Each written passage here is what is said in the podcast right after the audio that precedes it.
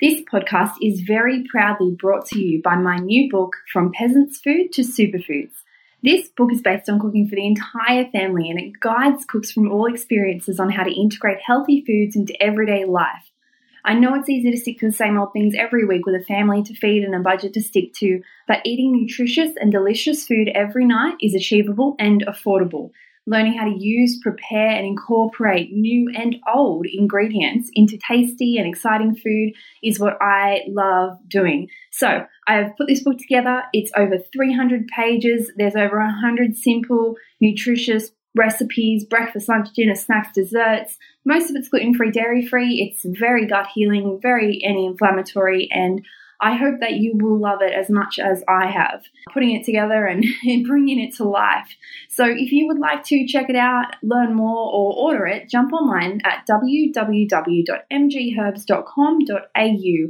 And thanks for bringing us the podcast today. You're listening to Melissa Gearing, the Naked Naturopath. Mel is a qualified naturopath, herbalist, and nutritionist. She can't wait to share her thoughts on all things health and wellness with you. Hi, everyone, and welcome back to The Naked Naturopath. Today on the podcast, I have Dr. Diana Driscoll.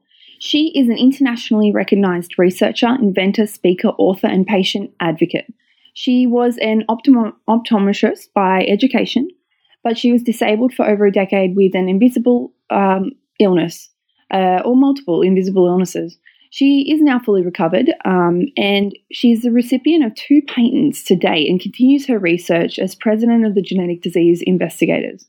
She is the founder and clinical director of POTS Care, POTS, and we're going to talk about uh, what that is. And this is the only clinic dedicated to treating the underlying medical causes of POTS, not just the symptoms. Dr. Driscoll graduated from the University of Houston College and the University of Texas at Austin. She's a member of International Society of Neurovascular Disease, the American Headache Society, the Medical Advisory Board for EDS Network, uh, CARES, CARES, the American Optometric Association, the Tear Film and Ocular Surface Society, and she served as a medical advisor for the Ehlers-Danlos National Foundation. And hopefully I'm saying that right. Her peer reviewed medical abstracts include those involving vascular abnormalities in the fundus of POTS patients, the etiology of left ventricular diastolic dysfunction, and the use of certain medications in multiple sclerosis, which I'll get her to say for us and explain. she is the author of The Driscoll Theory, which is a publication revealing the propensity for high intracranial pressure in POTS patients that dramatically altered this condition um, and how it was evaluated and treated. She has also authored your Eyes and EDS and was the chief author of the Ophthalmology Medical Resource Guide. She is the recipient of numerous awards for patient advocacy and continues to donate her time to help others across the globe through her online forum and videos on YouTube. Her work in chronic inflammation, the autonomic nervous system, collagen disorders, organ dysfunction, um, it, it helps people live their best life as well as have their best body and mind. Thank you so much for your time today, Dr. Driscoll. I really appreciate you coming on the, the podcast. And I would love to start with um, you. It sounds like you you had a rough time and it, you're mostly healthy now. What happened and how did you get sick? Yeah, well, first, Melissa, thank you for having me. It's it's really an honor. I appreciate the invitation, and and that's an amazing introduction. I think my whole life was on there. What, an amazing thing to say. Thank you. But yes, this was a terrible journey for for me, and my children were sick too.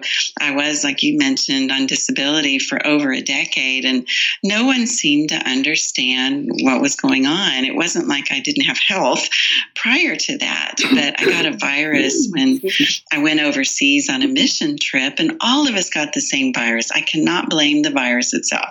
They recovered just fine, but oh, two weeks or so after um, getting that virus, I started to show some very strange symptoms. Like I couldn't control my heart rate, my blood pressure was going up and down, um, my position, just changing my position would change how I felt. Mm-hmm. And um, it seemed so mysterious for a while. I started to write down symptoms like difficulty with controlling my temperature. Mm-hmm. I started to notice my digestion was being affected and I noticed there was a commonality amongst a lot of those symptoms. They were all autonomic symptoms. Mm-hmm. And I started to look in is this a problem with the autonomic nervous system? And indeed it was. I was diagnosed with POTS, as you mentioned, postural orthostatic tachycardia syndrome, but it continued to morph. And I ended up with chronic fatigue. Um, I was eventually diagnosed Ehlers Danlos syndrome, or what they thought that was. I was hypermobile, but nobody really understood any of this. Even more frightening, though, is our kids became sick too. Mm-hmm. And our son was completely disabled. He was ill when he was eight years old, and he had to miss almost three years of school he started to waste away. He um, became thinner and thinner. He developed severe osteoporosis. He was breaking bones just putting on his coat or oh throwing a ball. Yet no one could help us. And we went everywhere for help. So that got us started on a journey looking for answers. It was it was not something I'd wish on anybody, but yeah. we got answers. So well, I mean, it's not something that I've heard of until we started talking. So maybe you could explain to everybody what, what POTS is. Right. I think we think of POTS as a dysfunction of the autonomic nervous system. An autonomic nervous system controls the functions of the body that you really shouldn't have to think about. Mm. They should be automatic. So POTS is considered a syndrome. Um, it is honestly so much more than what its definition of orthostatic tachycardia. That means when you stand or you get vertical, the heart rate goes faster. It goes too fast. But I was sick in any position. And the symptoms involve so much more than just the, the heart rate. I would tell the doctors, ignore that and just tell me what else is going on? Mm-hmm. If you mm. can't figure out the heart, I get it, but I'm sick in any position. And they just couldn't think past that. Mm-hmm. So the current treatment for POTS was um, high salt, compression garments, a beta blocker to slow the heart rate. I participated in three clinical trials at Mayo Clinic. Thought these are the best minds on it. No, they had no ideas what to do. So it evolved every year. I was getting new symptoms. At one point, I had over 80 symptoms. I thought, how is this even possible? but we had to get answers. Um, basically, though, I think POTS is really it is not a disease process, and I think that's one way we're going wrong on this. Okay. It is a presentation, and we have to figure out what's causing the presentation, and only then can we really get answers. And you mentioned that your digestion was affected, and part of what you've been through yes. and, and what you've learned is involving your vagus nerve. So it's crucial mm-hmm. for normal digestion. Can you remind us how it helps? Yes, yes. The vagus nerve is so important. And years ago, when I was trying to put this all together, no one was talking about the vagus nerve. And I thought um, the vagus nerve helps calm the body, it slows the heart rate, it slows breathing. Um, and it does control every aspect of digestion. So, everything from swallowing to mm-hmm. normal stomach acid production. It allows the opening of the valve at the base of the stomach, the pyloric valve, to let food leave the stomach to go into the intestines. It triggers the gallbladder to release bile to help us digest fats. It uh, tells the pancreas if, if protein or fat is headed that way so we can get some. Digestive enzymes in, in place. It controls the uh, sphincter of Oddi, which allows the release of bile and uh, digestive enzymes into the GI tract. And importantly, it controls motility, that is, movement of all of the food, the chyme, the stool throughout the GI tract. It allows us to have normal bowel movements. But importantly, and I think often overlooked, it's the anti inflammatory nerve of the body. So it helps us control chronic inflammation. It's critical for so many of us. Um, and yet mine just wasn't working. You know, I have a small um, anecdote, if you like, about Yes. I did some research on the vagus nerve a little while ago because I had a client who every time they went to the uh, toilet and um, passed, you know, to go for number twos, fecal matter, they Yeah. would get incredibly dizzy, really off kilter. Um, every time, just after they did the poo, you know, they'd pass it Yeah. and then they'd get all uh, heady, dizzy, and then spend the next hour actually really out of sorts in terms of brain fog, um, you know, even just holding the walls as they walk and stuff like that. And I, Oh. it came back to the vagus nerve. you know, it's like it was- wow, that's interesting. upset. Yeah, it's amazing. Yeah. It? You know, you had mentioned in that wonderful introduction that uh, the book I released, gosh, it's been eight years ago, the Wow. Driscoll theory. We also figured out in a lot of patients that fall into this kind of invisible illness category, like I did, can suffer. Not everyone does, but um, a fair number of people suffer with high intracranial pressure. Whenever we hear those types of symptoms after a bowel movement, especially if there's straining involved, we think of that too as a Valsalva maneuver and Valsalva or straining can increase intracranial pressure and that's something else we'd probably mm. look into if they were at yeah, POTS Care. yeah. So, how did you figure out that your vagus nerve was a problem? This is interesting. Again, no one was looking at that, but I thought my heart rate started to race at about the same time my gut was showing issues. And uh, at first, it started with food just wasn't leaving my stomach properly. I, I ate a salad one day, and five hours later, it's still sitting in my stomach. I thought, what on earth is going on there? And then it morphed into constipation with episodic diarrhea. And this is so sad, but there were times I looked forward to diarrhea because at least it gave me some relief from that horrible constipation. So, this and is paresis. I had, Dr. Oh, Oh, sorry to interrupt. This is your uh, paresis. Is this what this is called? it ended up with gastroparesis. It went from constipation that I could take laxatives, et cetera, and still have a bowel movement, but it got to the point where nothing was working. Sorry, it was just completely still. The end of the story there. With yes, yes, it ended up. That's right with gastroparesis. no, no uh, worries. Getting ahead of But- myself. Yeah, no problem. But yeah, I tried everything. I tried every laxative there was. I tried maneuvers, what have you. Nothing was working. And I went to my doctor. I was having some vague pain in the lower right hand quadrant of my abdomen, but she said, Well, first, I have nothing to add to this. You have tried everything I know of. Mm. And she said, Perhaps that uh, pain you're having is a kidney stone. Maybe we should have a urologist take a look. And I thought, well, as far as I know, I've never heard a kidney stone feeling like that, but I, I don't think she knew what else to do. So I Mm. saw this great urologist and he gave me some dye to drink and he scanned me for stones and he said there's no kidney stone. But he was super nice and super smart. So I told him what I was thinking about that I wondered if this was a vagus nerve problem and this pain I was having or this kind of squeezing sensation.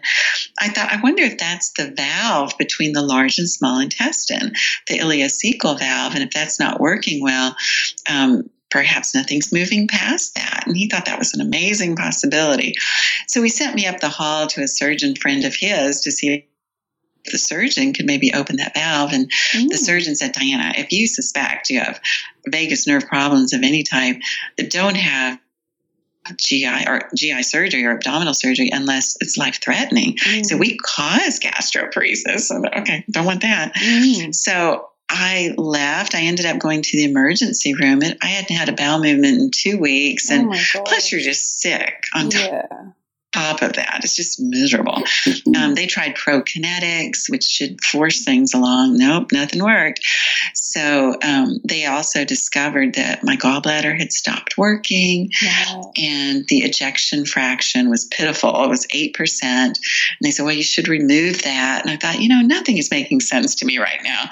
So why is that? Why is it not working? I said, is it filled with gallstones? They said, no. And I thought, is it uh, infected, or like an appendix or something where it could burst? And I said, no. And I said, well, it sounds like it could be neurological. And I said, it sounds like the organ itself is okay. I really want to think about this. Mm. So I'm at home, lying in bed, and I amazingly, this, I don't know, divine intervention occurred.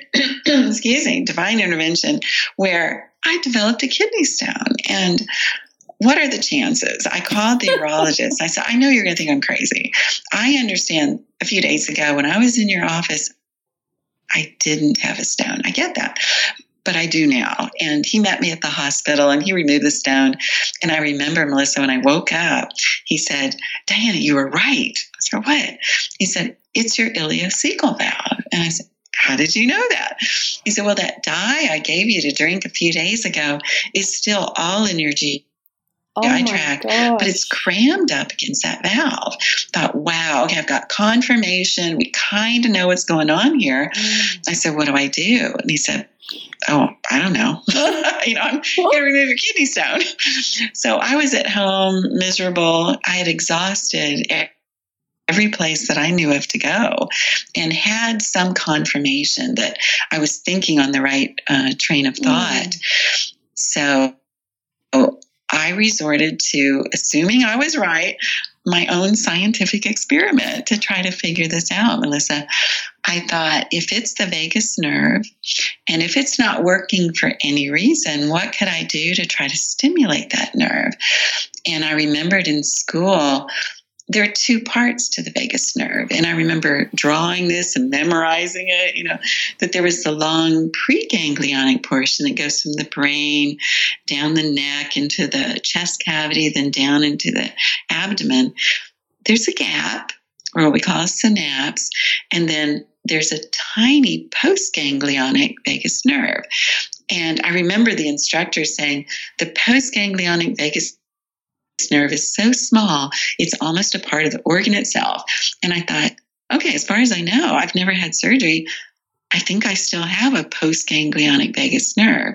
If my preganglionic vagus nerve is not working for any reason, let's just assume that's the case, how can I stimulate that nerve? That way I need the neurotransmitter because nerves communicate with chemicals, of course, neurotransmitters.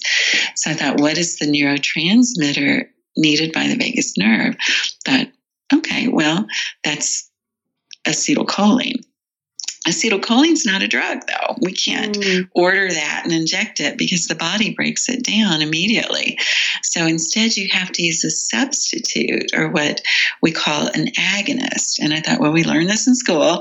What is the agonist for acetylcholine at the vagus nerve? That well, it's easy too, because that's the only nicotinic acetylcholinergic nerve in the body. And the reason we call it that is because its agonist is nicotine. So I called my husband at the office and I said, on the way home from work, can you swing by the drugstore and get a nicotine patch? and he's saying, what are you doing? You know, oh my God. I'll explain when you come, you know. But I put that patch on that lower right hand quadrant. I didn't know if it mattered where I put it, but I kind of pictured the nicotine going through the skin and landing hopefully on the, the postganglionic vagus nerve. And sure enough, hour, hour and a half later, things started moving. I had a normal bowel movement. Wow. And I used that um, patch again the next four days and did just fine. And I thought, okay, we've learned something here. One, yeah. all all the research to date with gastroparesis and POTS was considering we must have some autoimmune condition affecting the receptor. Mm-hmm. But no, the receptor worked great. That wasn't the problem. This was either a preganglionic vagus nerve problem or it was a neurotransmitter problem. And I had to continue to work to figure that out. Wow. Yeah, long story, I know. But nicotine, I would have kept using that because it was working great. Yeah. But my stomach ended up purple. It um, oh. um, nicotine can activate inflammation, yeah. and it looked like I had been bitten by ants, and um, I had hives. I was itching horribly. I was just kind of miserable, and I remember thinking, "I've ruined everything, and I'll never recover." Oh. I had to stop using it, but I thought, okay, could we figure out something, something orally that could come into place at once yes. and work like nicotine, but without the inflammation that nicotine can cause? And it took me three years to, to figure that out. And that is where your Parasym Plus has come from? Yes, yes, that's what I ended up calling it. Um, I was trying so hard. I used my old organic chemistry knowledge, and believe me, Melissa, this is old knowledge. I cannot tell you how long ago. I loved chemistry though, and I was trying to work around genetic defects in acetylcholine because at first I thought, oh, that's what this is. We have some genetic problem with acetylcholine and we can't put it together properly. I wanted to work around that. Um, and then I wanted to cover for any reason that we wouldn't be able to put together acetylcholine properly. Then what could we do to make it also cross the blood brain barrier? Yeah. Because so many people had, as I did, symptoms of low acetylcholine, not only in the vagus nerve, but in the brain too, and even tear production. So I had some goals, and it, I needed it to be uh, from supplements that were already available, that were already shown to be safe. I couldn't wait for some new drug to be developed. And um, we had to see that bowel movement. So I had some sort of reassurance that we got it, that it's actually triggering that nerve. So uh, it was quite the journey, but it, my son and I were 100% dependent upon getting this right. Wow. So, yet ended up calling Parasym Plus. I was trying to think, what do I want to call this? First, I thought I'll call it super regular because you can have a super regular bowel movement. Thought, but I'm doing so much more. It's, it's what else is it doing? You know, it's supporting the parasympathetic nervous system. Plus, it's crossing the blood brain barrier to help with cognition. And that was significant for me too. So I was pretty excited about it. We just received a second patent for it, which is very validating. Once you've been through yeah. an invisible illness, that your doctors look at you like you have two heads. They, they assume this must be a psychiatric condition because they're not getting any answers answers, but to get answers and to actually recover um, was very validating and to stick with the science and science that patent, even patent attorneys could understand was, was a wonderful thing to happen. It's amazing. Yeah. It's amazing. You know, and that acetylcholine stuff really ties back to your gallbladder, right? not working yes. properly. My gallbladder works great now. Thank you very much. I felt so lucky that I hesitated on having that removed. Um, I actually, um, the doctor was a little upset that he didn't just go for it. yeah, as they are. I actually see right. this. Um, there's some kind of um, there's like a choline deficiency in women after pregnancy, mm-hmm. right? So there's a really high incidence of gallbladder issues after giving birth. And if we can supplement yeah. with a choline product or, you know, something like Parasym Plus, it can completely yeah. um, eradicate the need for surgery. Oh, wow. So important. You know, it's interesting because certain things can keep the vagus nerve working and we want to keep it going. Normally, it works by itself. We shouldn't have to make it happen, right? It's, it's part of the autonomic nervous system, so we shouldn't have to stimulate our own nerve. Something is happening to keep that from working right. And if it's post pregnancy or post surgery, is another good example. Mm. Or what I came to find was certain forms of inflammation block the release of acetylcholine. Okay. So we can stimulate that nerve till the cows come home and nothing happens. We've got to work around that to add in the acetylcholine that our body needs, and then it can work. So we can work around quite a few things, not just gallbladder issues, but life is easier with your gallbladder, you know, yes. honestly. So I did feel real lucky to have that figured out. If you see other invisible illness people, we use that term fairly loosely, but we usually fall into fibromyalgia, chronic fatigue, POTS, EDS, a few other similar conditions like that. Um, the majority of those people will show the majority of symptoms of, of low acetylcholine. Mm-hmm. It's highly prevalent and you see they have their gallbladders removed very frequently mm. and nothing good happens. Yes. so, yeah. So, how can they tell? Like, how can people tell if their vagus nerve isn't working well or if it's just a more, right. like a more general problem with acetylcholine? Mm-hmm. The way I figured this out, and this is where my eye doctor training came in, we're trained in the pharmacology, we're trained in the mm. presentation of what's called anticholinergic cholinergic poisoning. So if we ingest a drug that breaks down acetylcholine, and that would be drugs like the drops that your eye doctor uses to dilate the pupils, for example. Um, then that neurotransmitter just goes defunct. And we end up with things like gastroparesis, constipation, dry eyes. Um, we have trouble thinking get extreme, especially mental and sometimes physical fatigue. We might flush.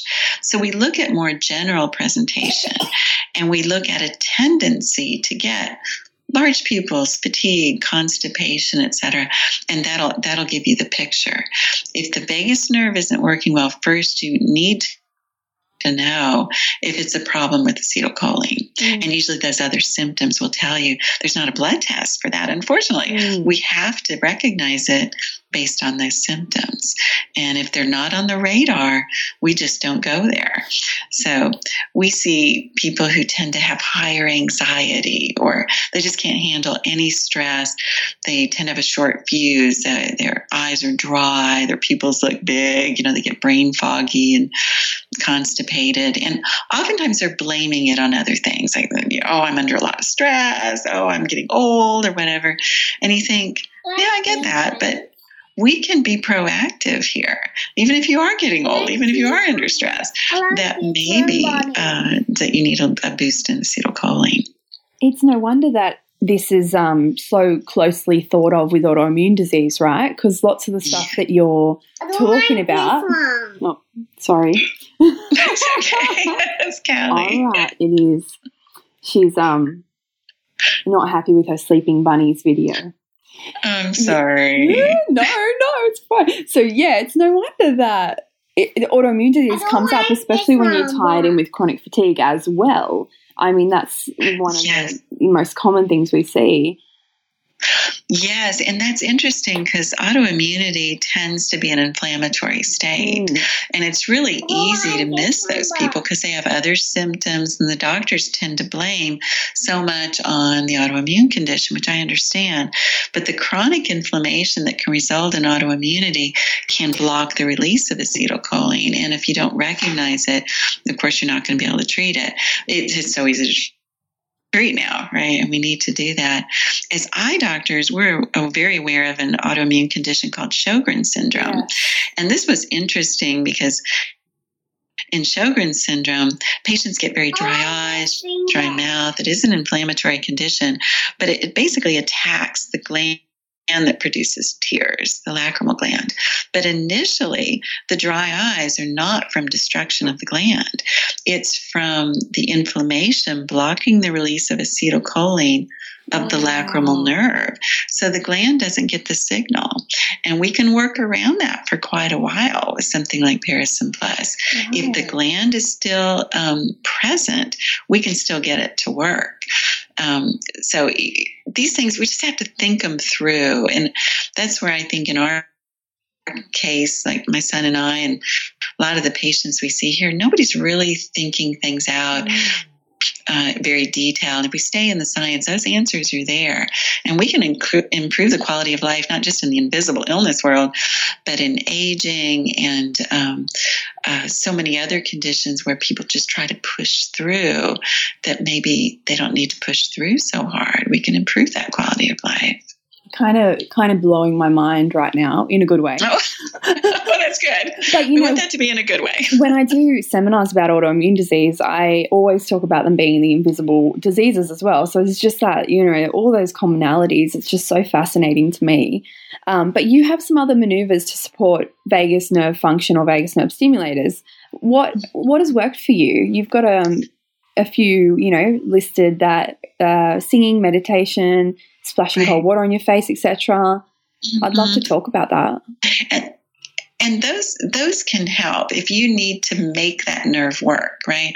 I think one of the best ones is say a good massage that um, should relax you.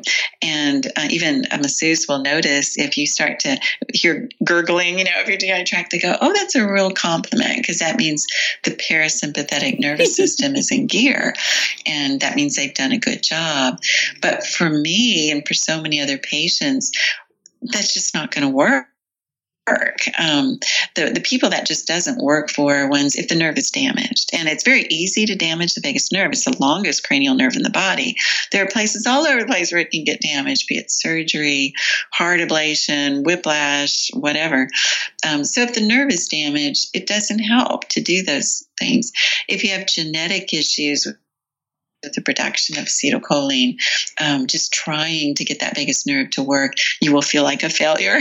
Mm-hmm. And then for me and so many others, if inflammation is blocking the release of acetylcholine, when we stimulate the nerve, nothing happens. So it's not the person person's fault. It's not like they're not meditating mm-hmm. well or their singing's not good or whatever. It's lovely when that works. But if it's not working, something is hanging it up. Okay. And that's where Parasym Plus comes in the back door, if you will. It doesn't matter if that nerve is damaged. It doesn't matter if the receptor works or if the postganglionic nerve is there, it will still stimulate it. If there's a genetic issue with the choline, it, it works around all of those. Um, so we're able to figure out a way, no matter why that's not working, as long as there's a receptor there, we can still push it through. Cool.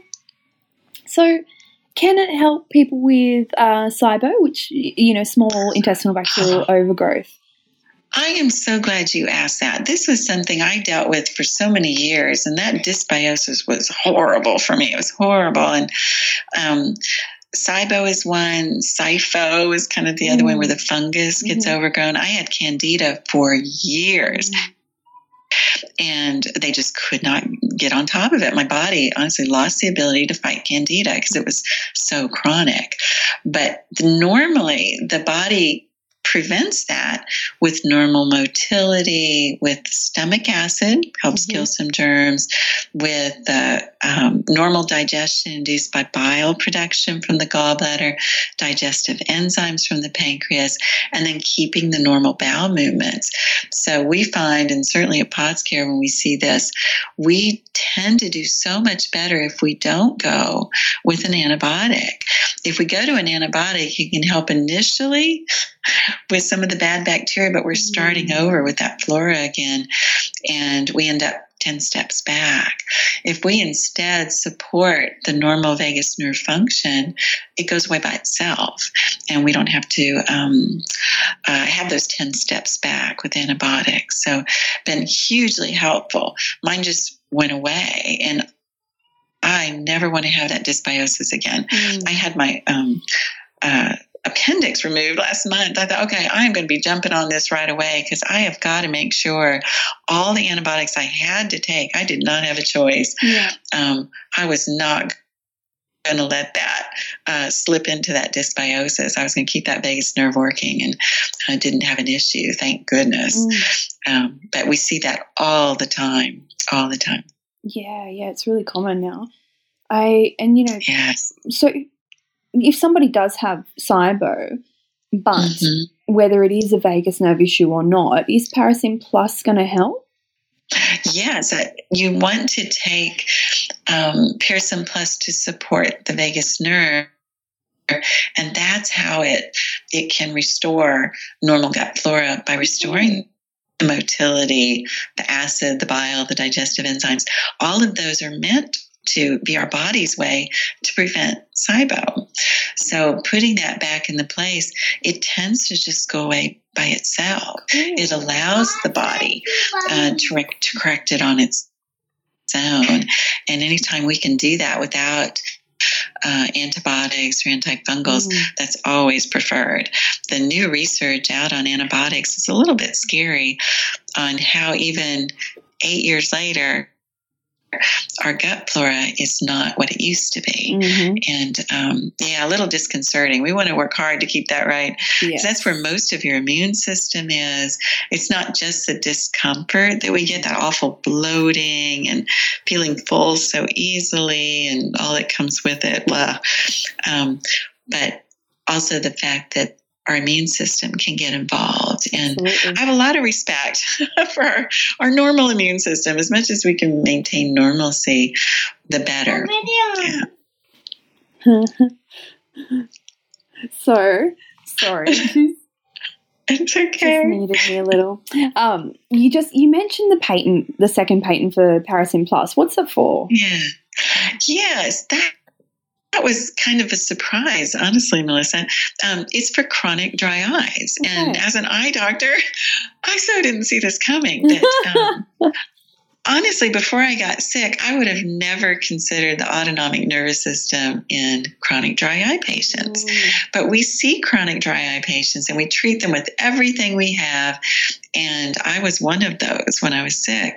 And they, we don't get resolution. And Normally, doctors will think, oh, the patient's not being compliant, they're not using their medication or their drops mm. appropriately because we've done everything and they still have dry eyes.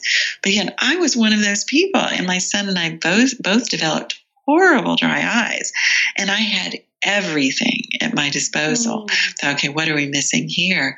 What was missing was getting the acetylcholine levels up so the lacrimal nerve could work properly. So the lacrimal gland that produces tears was not getting a signal, much like the vagus nerve was not able to signal the gallbladder, for example, same issue. And when we put that back in place, baby the tear production improves and the patient's vagus nerve is in action again, which is the anti inflammatory nerve. So, dry eyes, chronic dry eyes are highly inflammatory. We know, we know it's an inflammatory condition.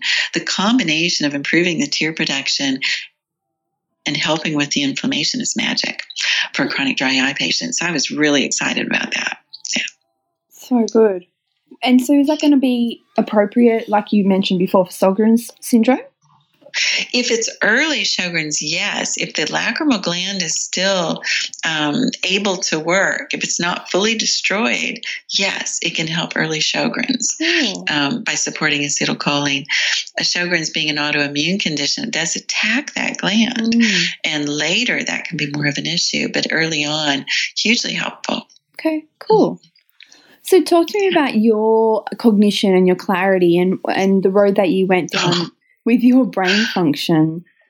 Oh, it was ugly. It was ugly. It started out kind of this brain foggy feeling. It felt like I was thinking through oil if that makes any sense. Mm. I just didn't have sharp cognition. And then it got to the point I was starting to miss words. And then my short term memory just went to zero. And I was tested because I was applying for disability and they tested my IQ and my short term memory. Short term memory literally came out as zero. And I believe it. I couldn't remember anything.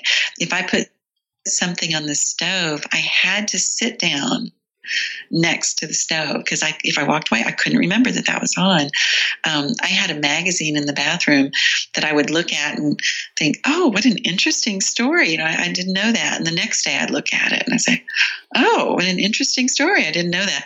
I was teasing with my neurologist because you have to laugh, right? At first, I said, "Every day that magazine is brand new, and I have had it for six weeks." and he and I would chuckle. But then it got so scary because I couldn't stay awake. Mm-hmm. It wasn't just the mental fatigue. I just couldn't work. I couldn't make a to do list of two or three items and then do them. I remember struggling with this one day and I wrote down one thing and then I slept for seven hours. Oh um, and then I had a little bit of brain function and then slept again. At my worst, I was awake maybe three hours a day. And those three hours, I was really struggling. It was the weirdest thing getting acetylcholine back in place. I felt the ability to think come back within 20 minutes. And it, it worked for maybe 20, oh, an hour and a half or so. And then I took some more and it worked oh, about an hour and a half or so, and I took some more. It was the strangest thing. You do not have to get as sick as I was or get as bad as I was to benefit. But this was not subtle at all. It was a lot like going through Alzheimer's or some horrible dementia and then getting sucked back and dropped into normalcy again.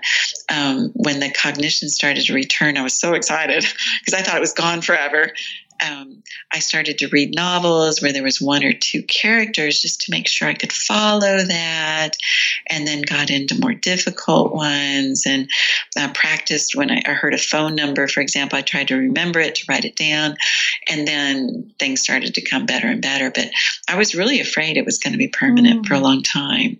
So at my age, if I can recover, do you know whoever is listening, if anybody's sick out there, do know that. Um, you can recover from an amazing assortment of, of, of, horrible conditions when they're treated at the true underlying problem.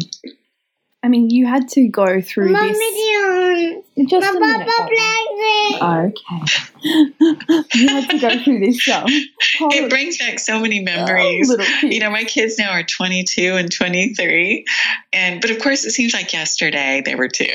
Oh. Um, so it's just so cute to see or to hear her every day. Really she's learning how to podcast. That's excellent. you had to go through this really horrible experience, and to see your child sick, I can't even imagine the pain that that must have caused you as well. Yes. But for you, you were able to figure this out, right, when no one else was.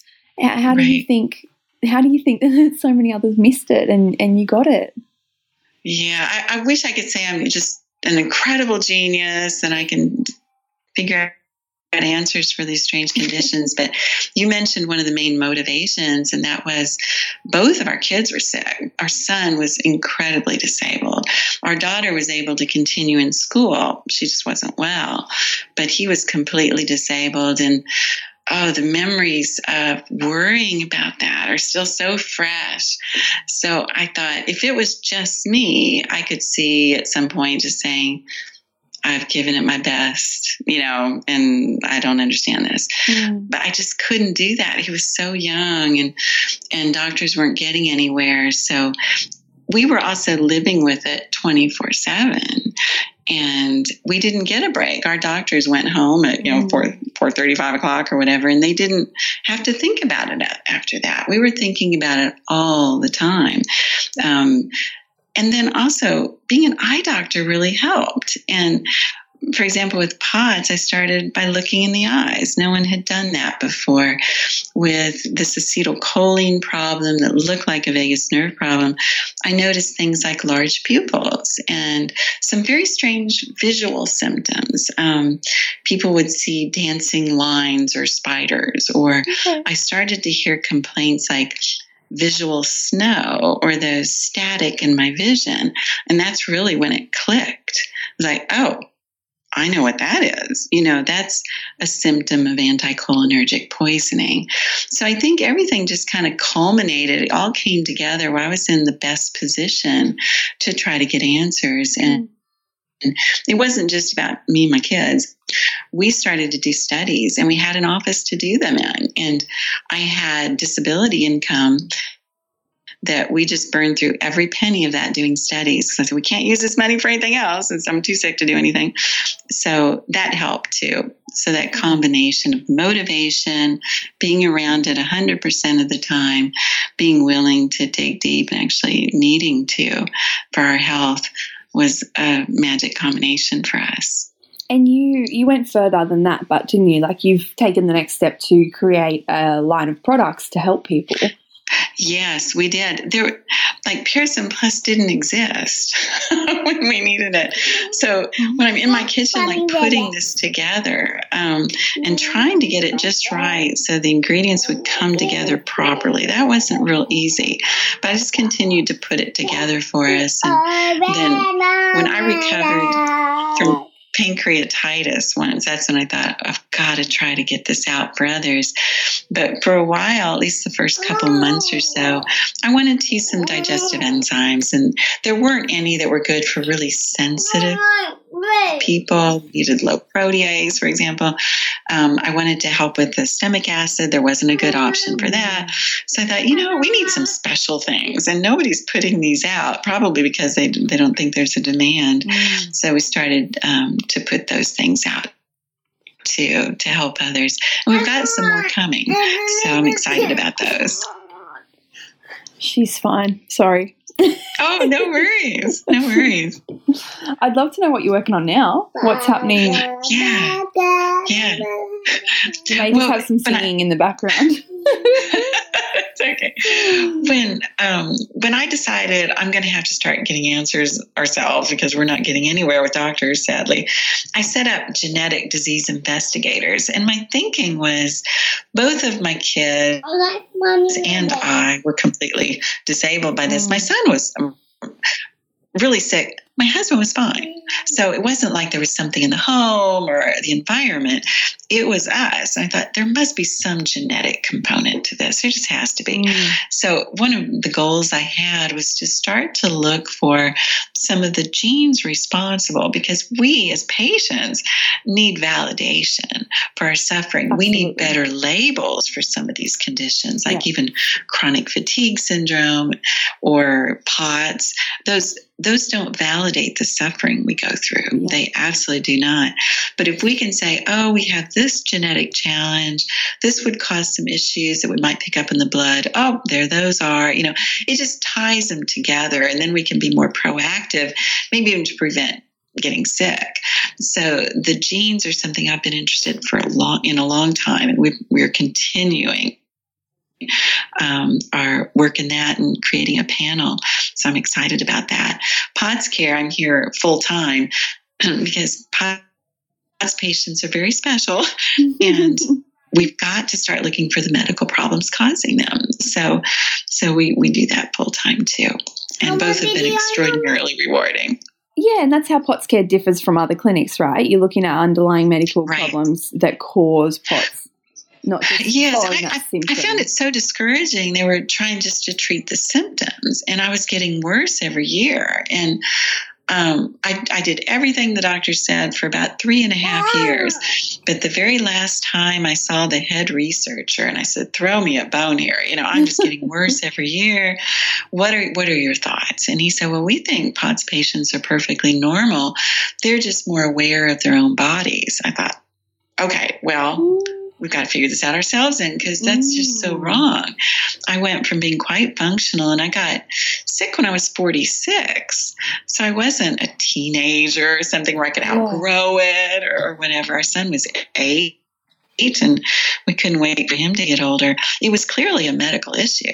Um, but no one was interested in looking deeper. And honestly here it is 12 years since then and there has been little or no forward progress with that.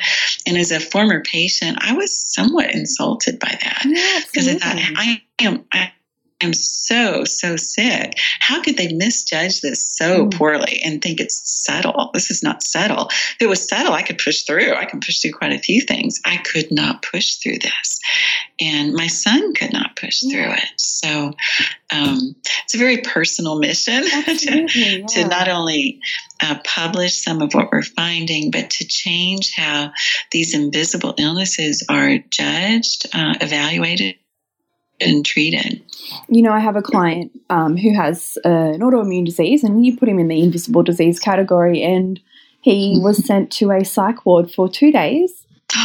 Yes. Oh, I'm so sorry. I know all the tests were fine. Everything was was Right. you know was in range. Everything was fine. They couldn't find anything wrong with him. So they said, "Look, we're just going to go. Why don't you just go in and see, we'll see if it's in your head." Oh, wow. You know what's interesting? The sicker I got, the more psych symptoms I did have. so yeah. I could see how, to the sense. uninformed, you know, I would come off as a, a psych patient, but I knew any symptoms I had in that area, be it waves of depression or anxiety, which was pretty typical.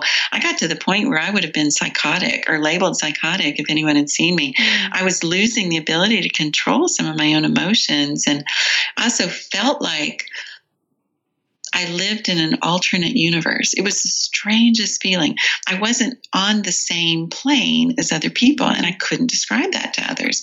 But I thought, I'm, I'm not going to breathe a word of this to, to my doctors. they will just lock me up. But you know, But fortunately, treating the, the medical problems, those psych symptoms went away. Yes. And I wonder how many patients are diagnosed with psychiatric illnesses and no one's looking to see if those are secondary to other things. We know that's possible. And they absolutely and I could, find that could be, heartbreaking. yeah. But you know, you're not on the same plane when you're suffering like that. And when you're so frustrated and you're lost and you don't have answers, you're on you become, you know, I you you go into a different place. And that's it's not your normal life anymore, is it? Your life your previous life Right. is gone. It, it was what I called pretend living. You know, Yeah. it, it, it involves so much more than that, though, I will say. And the Driscoll theory starts to discuss the high intracranial pressure, for Mm. example, and that does some weird things to the brain. Yeah. That certainly didn't help. Um, so there were actually medical problems contributing to Yes. that. That Yeah. to suffer so much, and it's not just me. There's so many people suffering out there, which is one reason, Melissa. I'm, I'm so happy to to speak on your podcast because you're sharing information with others. And as a patient who went through a condition that no one was getting me answers, hearing um, help from people like you is, is hugely important. And to know that there are others looking into those things, there were reasons for it, but it did involve just an incredible level of suffering. Yeah. And um, it was all unnecessary, which is really heartbreaking. So, Hmm. yeah. How are you now? How how's your son? I'm. We are all doing great. Thank you for Oh. asking. I wish we had had a crystal ball back then when everything was horrible, and it was horrible for so long. And I thought, is is my son? Does he even have a chance for a normal life? You Mm. know, and um, but not only am I working full time, and I have really three basically very full time jobs, which is crazy. I didn't anticipate being able to do that, and then coming home from a long day of work and going, okay, so what are we doing tonight? You know, or or on the weekends, like, well, what are we doing this weekend? And that was the weirdest journey to continue to improve, even over years, which was amazing. But to see my kids thriving yeah. was just awesome. Our son, as you know, was probably sicker than um, most, and I don't know that anybody got any sicker than he did. And he's just doing great. And we stay on top of some things. Mm. But he's now, uh, he's going to be graduating from college soon, Wow. almost straight how A's wonderful. and he's an athlete of all things. I so didn't see that coming in volleyball and just doing great. So I'm so glad we've got answers, Mm. but it was years and years that were basically taken. I felt like taken Mm. from us. The only way to make that worthwhile is to help others, not have to go through that. Yeah. So that's that's really what I'm doing today. And Diana, can I ask, do you would you say you have your mm-hmm. health back from before being sick, or is it better now than it Yes. was? I could not be practicing if I didn't have my health back. So yes, uh, my health is back. I I am an excellent caretaker of my body, so I know what my genetic challenges are, and I know how to stay on top of it. I no longer have this fear of getting sick Mm, like I did before, um, because viruses triggered me initially. yes. Even when I was doing better at first, until I had all the answers, I thought it's just the next cold going to set me up, you know, for ten years of disability. I don't have that fear anymore. So I do man- manage some things, but I don't have illness. I'm not a sick person. Um, I certainly haven't had POTS in years. I certainly haven't had chronic fatigue in years. Mm, So um, it's great to be on the other side. yes. And it was very strange as a, a very ill person going to the doctor, even the hospital. I remember showing up at the doctor's office in a robe and slippers because that's the best I could do. Mm. You know, at least I showed up. But I saw doctors and nurses walking around, and I thought, wow, wouldn't that be amazing to be like on the other side? And I didn't ever anticipate that. But I'm on that other side, and I've been on that other side for years. And um, we really, really find meaning in life by helping others get there too. And it's an amazing job that we do here at Pots Care to help people get there. So super rewarding. Yeah. I I think you're so beautifully brave for telling your story and sharing, you know, your struggles and your family's struggles as well. Uh, because every time you talk about it, right, you have to think about it and relive it, and that in Yes. itself is difficult. And I can't thank you enough for coming on and sharing with us and the listeners. And I hope that even just if one person can hear it and go, "Oh my gosh, that's I think that's what's happening to me," and they can reach out and get help. And I'm going to put all of your contact um, details in our show notes. And, you know, if people want to know more, they can get your books and you've got all of those beautiful resources there. So thank you so much for your time today.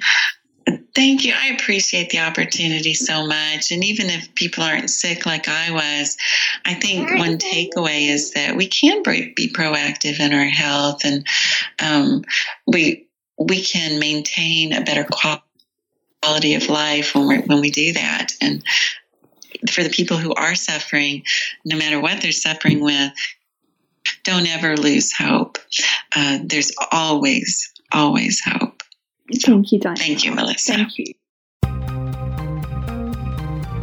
If you like what we do here at The Naked Naturopath, then be sure to rate, review, and subscribe to this podcast so you never miss an episode. To learn more about Mel and MG Herbs, jump onto mgherbs.com, follow us on Facebook at MG Herbs Australia, and Instagram at MG Herbs Official. Please keep in mind that all advice and opinions on the Naked Naturopath are not individualized. To get the right advice for you, be sure to make a booking with Mel or your health professional.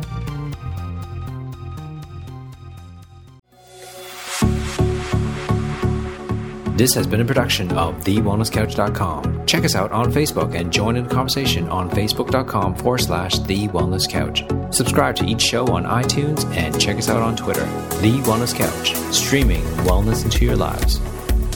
Whilst the Wellness Couch presenter endeavor to provide accurate and helpful information to their listeners, these podcasts cannot take into account individual circumstances and are not intended to be a substitute for health and medical advice from a qualified health professional. You should always seek the advice of a qualified health professional before acting on any of the information provided by any of the Wellness Couch podcasts.